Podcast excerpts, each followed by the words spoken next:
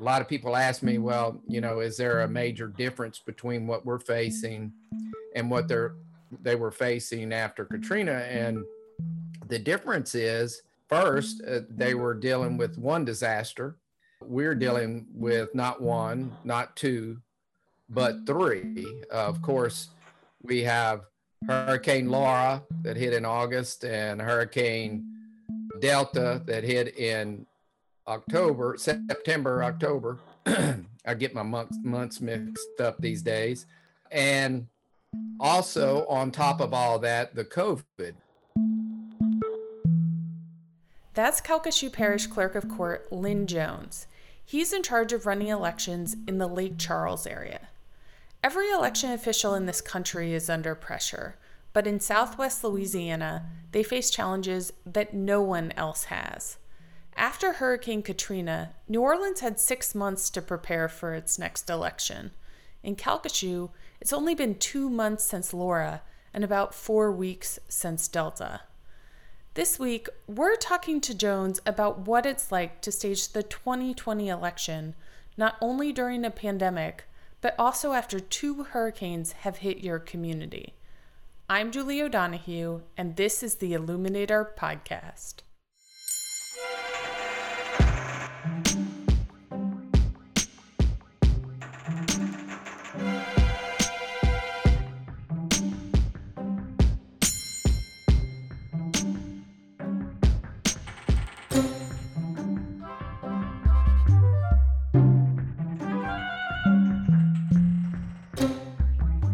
Laura was a very powerful Category 4 hurricane. It caused problems for most homes and businesses in Calcasieu.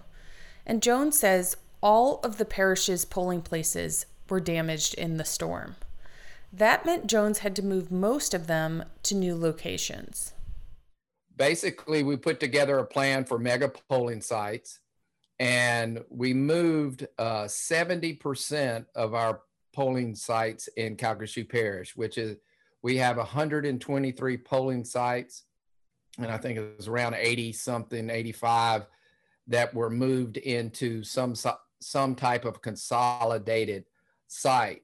So our biggest center, we're predicting anywhere from 18 to 19,000 voters in one day uh, at that center. There's 30 precincts in that center. Right. So instead of going into a neighborhood polling place at a school or a fire station, most election day voters in Calcasieu will be going to an arena with thousands of other people. The specific polling site Jones was just describing is the Lake Charles Civic Center, and it will be one of the biggest voting locations Louisiana has ever seen. But there will be a couple of other mega polling sites in Calcasieu as well. The Burton Coliseum Complex and the West Cal Event Center are both going to host several precincts. Those sites are expected to have 7,000 and 9,000 voters each. Jones has been the clerk of court in Calcasieu for 16 years. He says the community has been through hurricanes before, but it's never had to stage a presidential election right after a storm. We did have an election after Hurricane Rita but that election was in the spring and it was also a very low turnout election uh, actually about 13% of voters turned out in that election. In this election jones is expecting the turnout to be more like 70% and he's worried about lines at the civic center. Covid-19 restrictions mean jones won't be able to have as many voters in the building at one time as he would like you know, my concern is I don't want a situation like you saw in Georgia and other places in around the country that they were waiting in line for eight hours. My goal is to keep it around an hour, hour and a half, which is uh, even normal in a normal presidential at some of our locations, some of our larger locations uh, uh, take an hour, hour and a half on election day for uh, presidential election. Jones says he had to resort to these mega precincts, in part because the power grid in Calcasieu is fragile. Even where polling places have been repaired, Entergy couldn't guarantee that the power wouldn't go out. They haven't been able to stabilize the network enough. So Jones had to move the polling places to locations where he knew an alternative source of power would be available. All our mega precincts, we have backup uh, power stationed to be ready if something happened. Now we've not had that many problems on the electrical aspect. It's it's kind of on and off, but we can't afford on election day for something to happen. Jones also had to make the decision to move precincts fairly quickly so he could provide proper notification to the public. What you need to know is whenever you move a precinct, you have to notify the voters.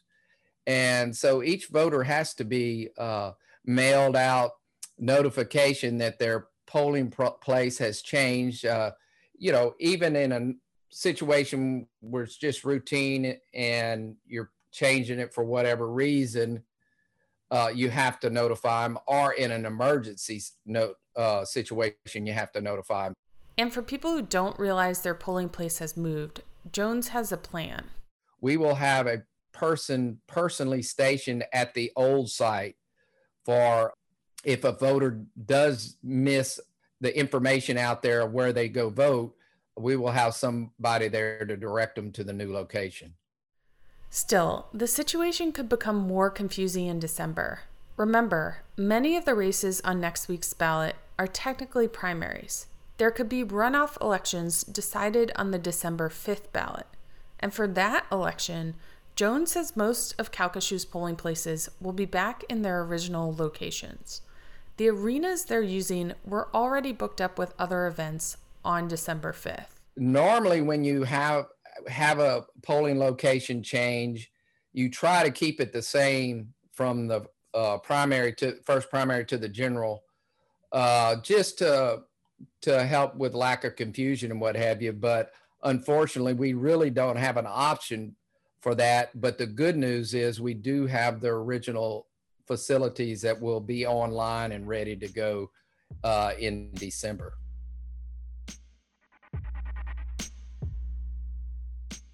Of course, many Calcasieu residents aren't living in Calcasieu right now. The state has over 3,000 people staying in hotels because their homes are too damaged. Many, many others are living with friends or relatives.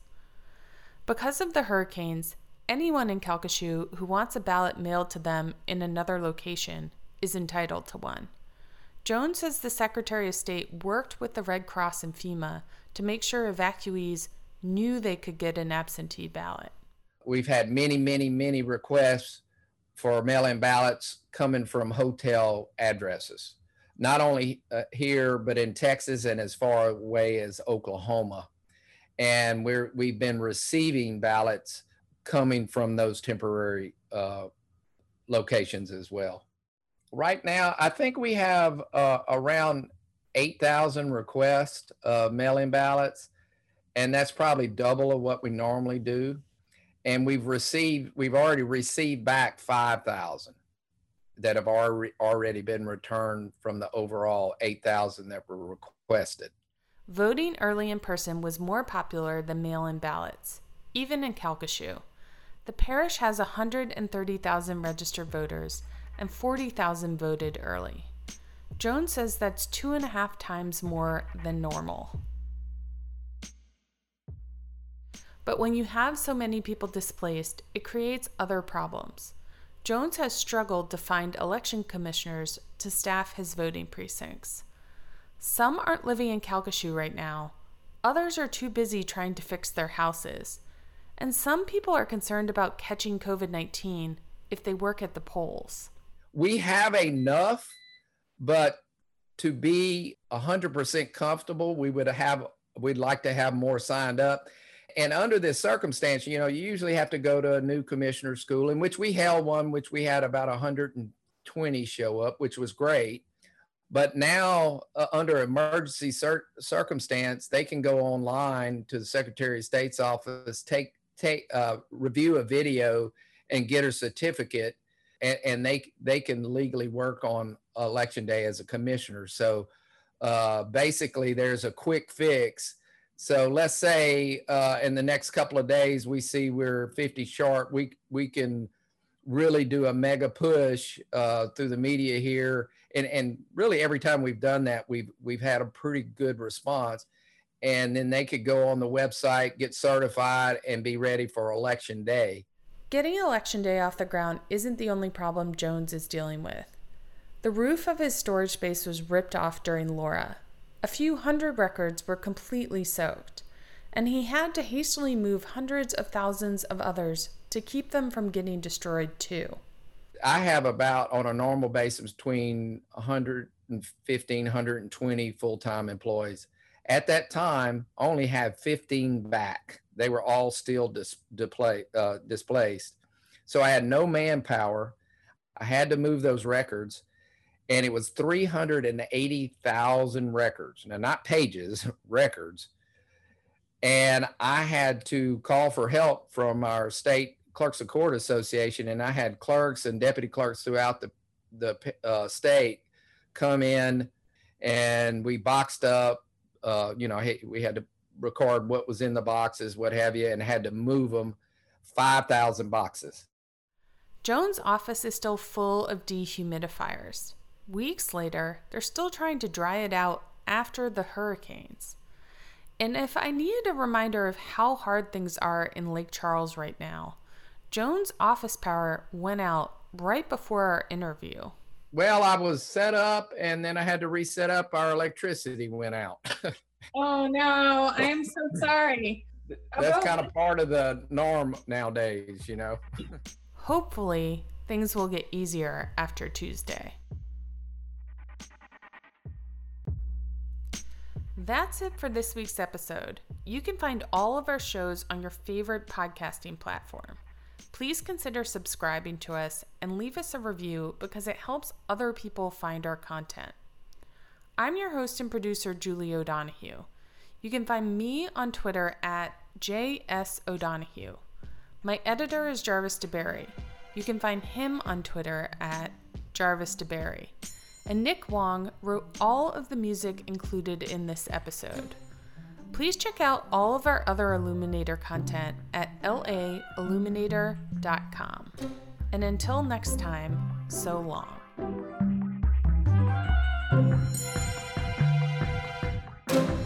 By the way, there's a lot on the ballot in Calcasieu Parish a congressional election, a district attorney's race, judges' seats, state constitutional amendments but Jones says people who did early voting were focused mostly on one thing.